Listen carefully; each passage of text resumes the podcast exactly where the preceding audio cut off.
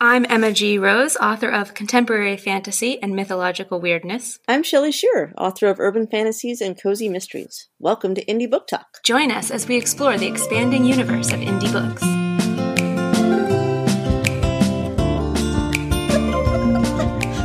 Welcome back to Indie Book Talk. Today, we're doing another episode of Indie Book Class, where we teach you all the things you need to know to be an amazing independent author that was yeah. That's what we're doing. That's what we're doing today. But we are on it. We got this. on it. Okay. But specifically the little bit that we're going to talk about today is getting to know your characters. And for pantsers like us that is a process. A very convoluted process to be sure it usually starts sometime around the first idea and ends sometime around after you publish the book and somebody goes, I really liked how the character blah blah blah blah blah and you go, Oh, that's nice. and sometimes they just pop right out at you. You're typing along and then suddenly there's Barb. You're like, Hey Barb You never know. I like your zebra print tracksuit. What you doing? Exactly. That is lovely. I don't know why, but when you said Barb, I pictured like zebra print tracksuit, and she has like you know how old ladies dye their hair, and it gets that like tinge, yeah, of of like the, the like slight reddish tinge, but that's not what they meant. Yeah. Anyway, so if you're if you're a plotter, you would have this all worked out in advance. You would have your character, you would do like research on your character. I'm sure Emma has a ton of great ideas of how you do that. I know a lot of people do like character interviews, quote unquote, to get to know their character. What do you normally do? Yeah, uh, in my mind, there's like a couple of different ways you can get to know a character. That you can work from the inside out or the outside in. So if you're working from the outside in, which is how a lot of people start, you start with like the the kind of basic things you know. So you may know their name. You might mm-hmm. not. You may know that they're a particular gender or a particular race or about how old they are. Like kind of the the demographic things that you would know that are that are surface level things about a person. And those help being based on the genre you're writing. Obviously, if you're writing young adult, you're not going to have a book full of senior citizens. Right. I mean, so that kind of tells you at some point what your characters are going to be, or at least the start. Yeah, and it makes sense a lot of times, you know, if you know that the story is in a particular setting. Um, you can kind of jump to some wild conclusions about who your characters would have to be in order to be in that setting at that time you know, if you're writing high fantasy and your character is a knight, there are some characteristics that person likely has. And you can subvert those things, but it, you know, it kind of starts to create boundaries around who they might be so that you can either choose to lean into who society says they should be, or you can lean away from it and see what happens. And as far as their look, you can choose that in any way. I mean, you can look at old photos. I know some people look at old black and white photos to kind of get an idea in their mind or Pinterest boards. A lot of people do Pinterest boards and put their ideas on there. That way they have a visual of their person, even though it's not a real person. Some people use real people, like they cast their whole book with celebrities or something too. I do that to some extent, like kind of the generic ideas. The grandmother in my urban fantasy monster hunter is kind of a Helen Mirren character. Just oh my god, I can totally picture that. So that's who I picture in my brain while I'm writing her. You know, just a kick-ass older woman, not taking anything. I tend to um, base my character's physical characteristics on real people that I know. So almost every character I have, I can point to someone in my real life who I'm like, they look like that person.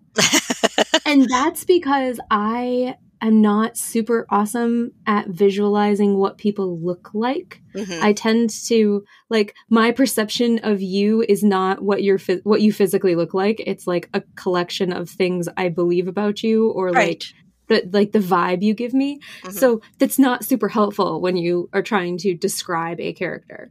But that's all surface stuff. So let's get into the vibey stuff, like the deeper stuff. So you can use the surface stuff to dig into the deeper stuff sometimes.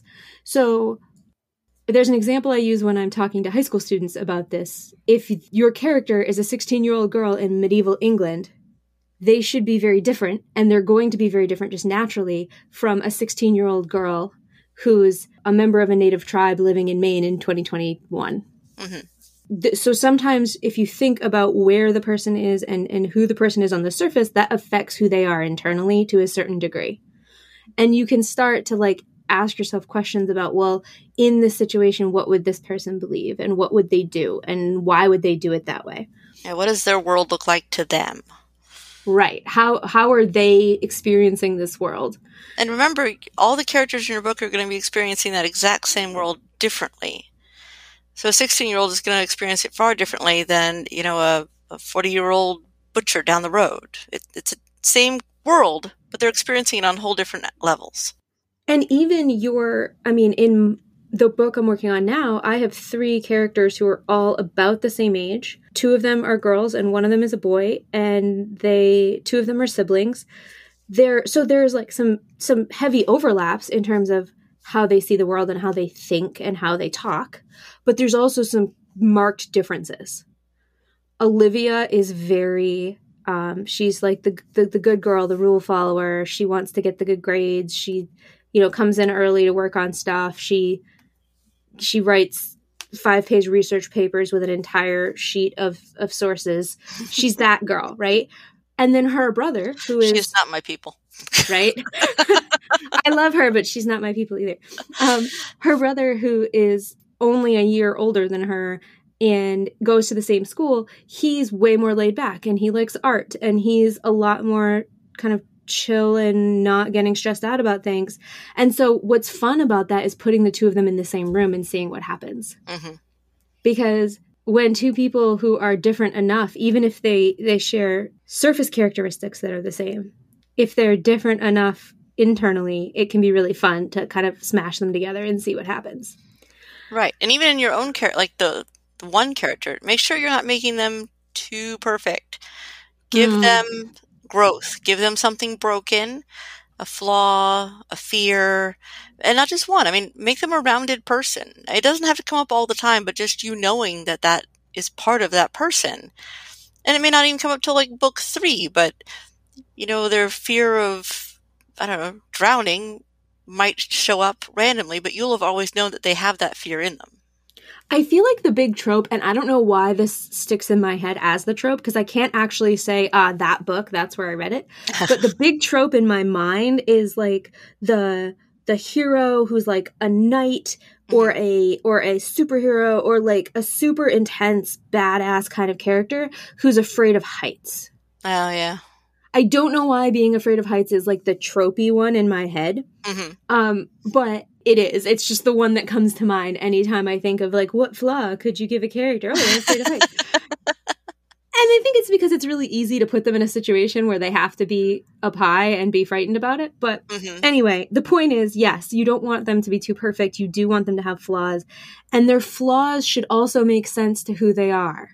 So, a, like, this 16 year old girl in medieval England, she's probably not afraid of cars right? Like she's never seen one. You don't know. She, she might be. she's probably not afraid of tigers because she didn't. She's never seen one.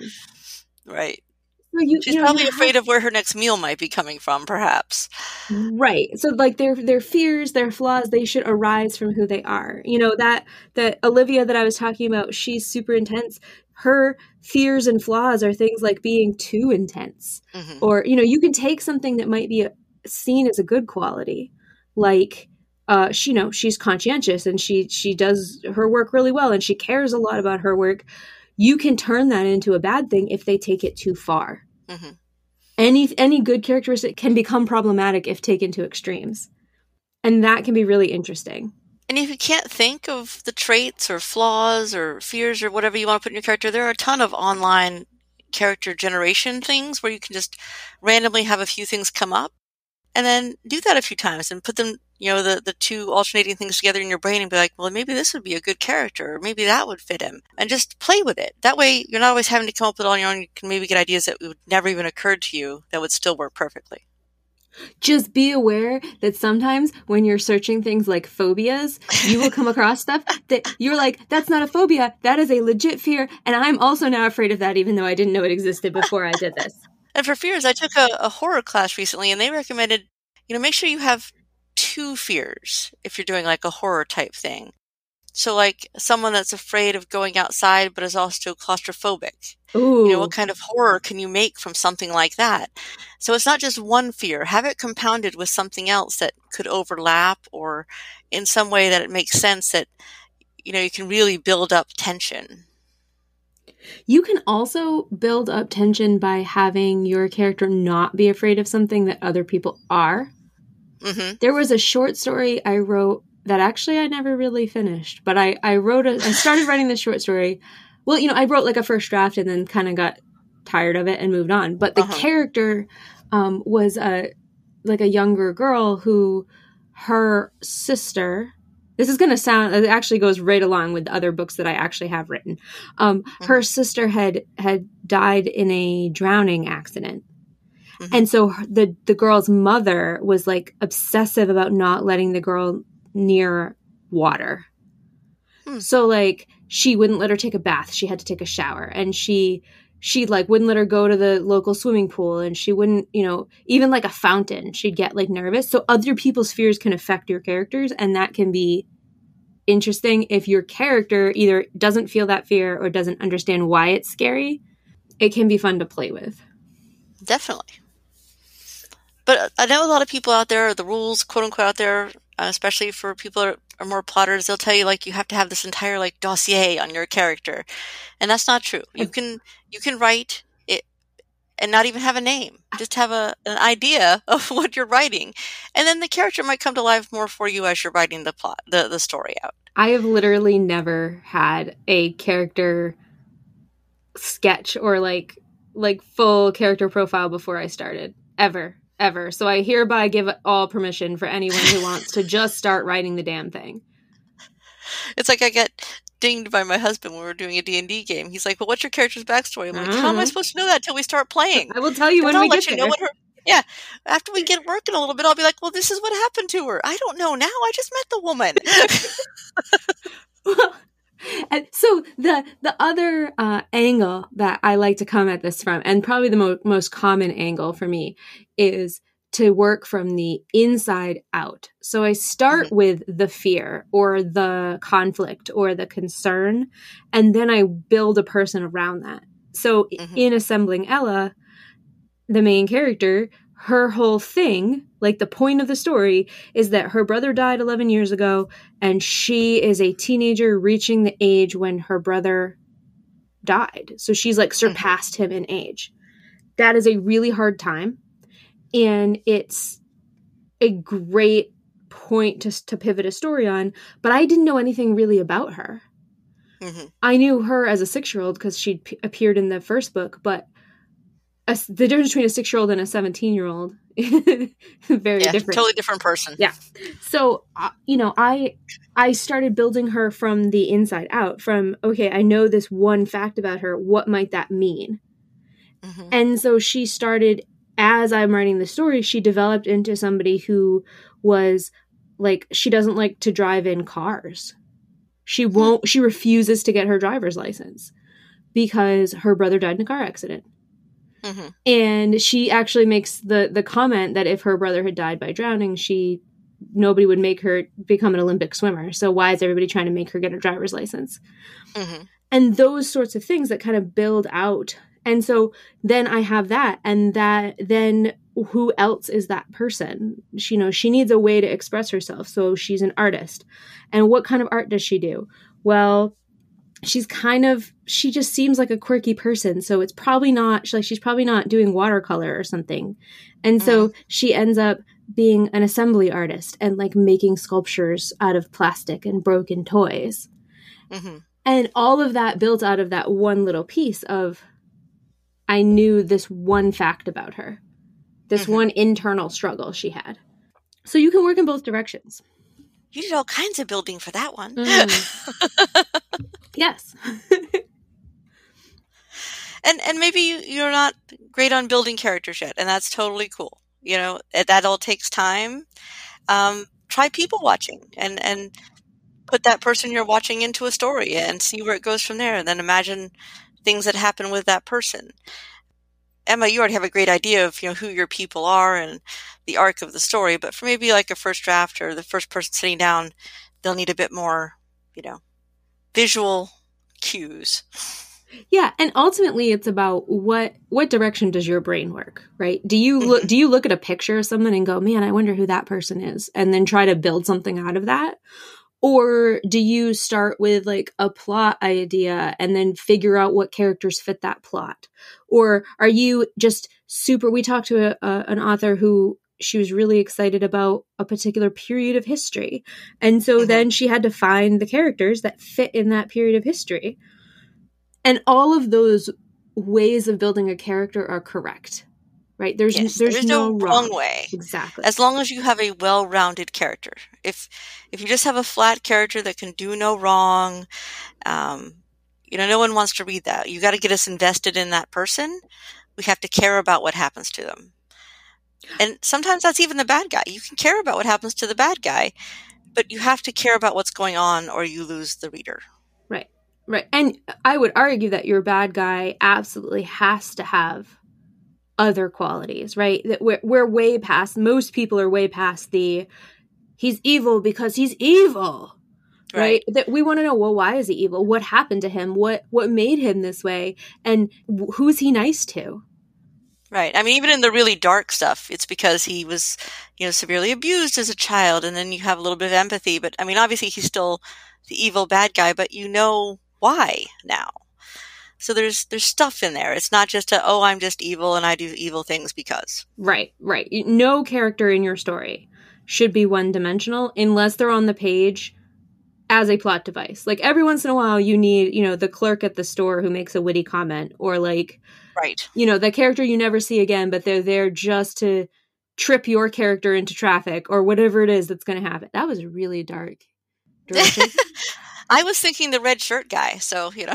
yeah, yes. Sometimes you need somebody to be the first guy who gets killed on the alien planet, and that guy can be fairly bland. He's still in one dimension, two dimensions. You know, he doesn't have to pop off the page, but everyone else, secondary characters, bad guys, they should all have nuance and they should all have depth. All of that being said, that that may not be there on the first draft and that's totally fine.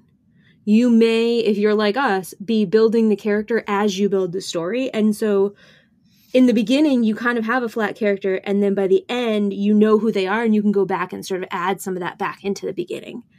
There's no right moment to do this as long as it's sometime before you actually go to print. Yeah, before you hit publish, make sure there's some nuances in there. That's what your beta readers and stuff are for as well. They can tell you if you're falling a little flat. Yeah, and they will. If you have good beta readers, they will they will look at a cast of amazing characters and they will focus on that one gray one in the back who you didn't color in. Because that's what beta readers do and we love them for it. Yeah, they'll be like, This person here? No. I never cared if she lived or died. Don't care. so obviously that person needs a little bit more oomph. yeah. So I guess the last thing in building characters is a, a word of caution for those of you who do know your characters really well when you start. And that word of caution is don't tell us everything up front. Do not info dump everything about your character in the first chapter. Yes, we don't need to know what her favorite doll's name was when she was seven. Unless that's Don't the point. yeah. Unless this whole story is about a haunted doll, in which case, yes, we need to know that. Creepy Lucinda comes to play. um, yeah, so like it, you mentioned it earlier, actually, when you were talking about uh, role playing games, and your husband saying, "Well, who is this person? What's her backstory?" and you didn't know because you just met her. That's how you're thinking about your characters. This is somebody that your reader is just meeting. So you don't want to dump the entire storyline on them because can you imagine if someone did that to you in real life? They were just like, it's like let me tell you all my hopes, fears, dreams, and ambitions, and also what I ate for breakfast yesterday. And like, no, no. Just please sit down while I tell you my deepest, darkest secrets. Come on, let me have some coffee. Come on. I, I, I know we just met, but I just feel the need to tell you literally everything about myself in three paragraphs. Thank you. Here, let me just hand you my resume. Just here. So yeah don't don't do that to, to readers it, it's off-putting and it's a little bit like scary almost like it's like overwhelming uh sprinkle it in where it's appropriate. Let us know details as they become relevant, which actually uh, that's the one place where I think that pantsers have an advantage here is that because we don't know the facts until they become relevant, we can't info dump. I have no info to dump. Yeah, we have nothing. We're like, you're getting what I have. At this point, I know their name and that's all I got. So we'll figure it out together. So I hope that that's helpful. If you want more on this, let us know. We will put a little thing in on Spotify. They let us now ask questions and and get information Nice. from you. So we'll give you the opportunity to, you know, give us information as well and see what other topics you want to talk about. Uh, on the other social platforms, I don't know that they do that as much, but you can always find us on Twitter and say hi and tell us what you want to hear about. and don't forget to rate, review, and subscribe. Yeah. Thanks.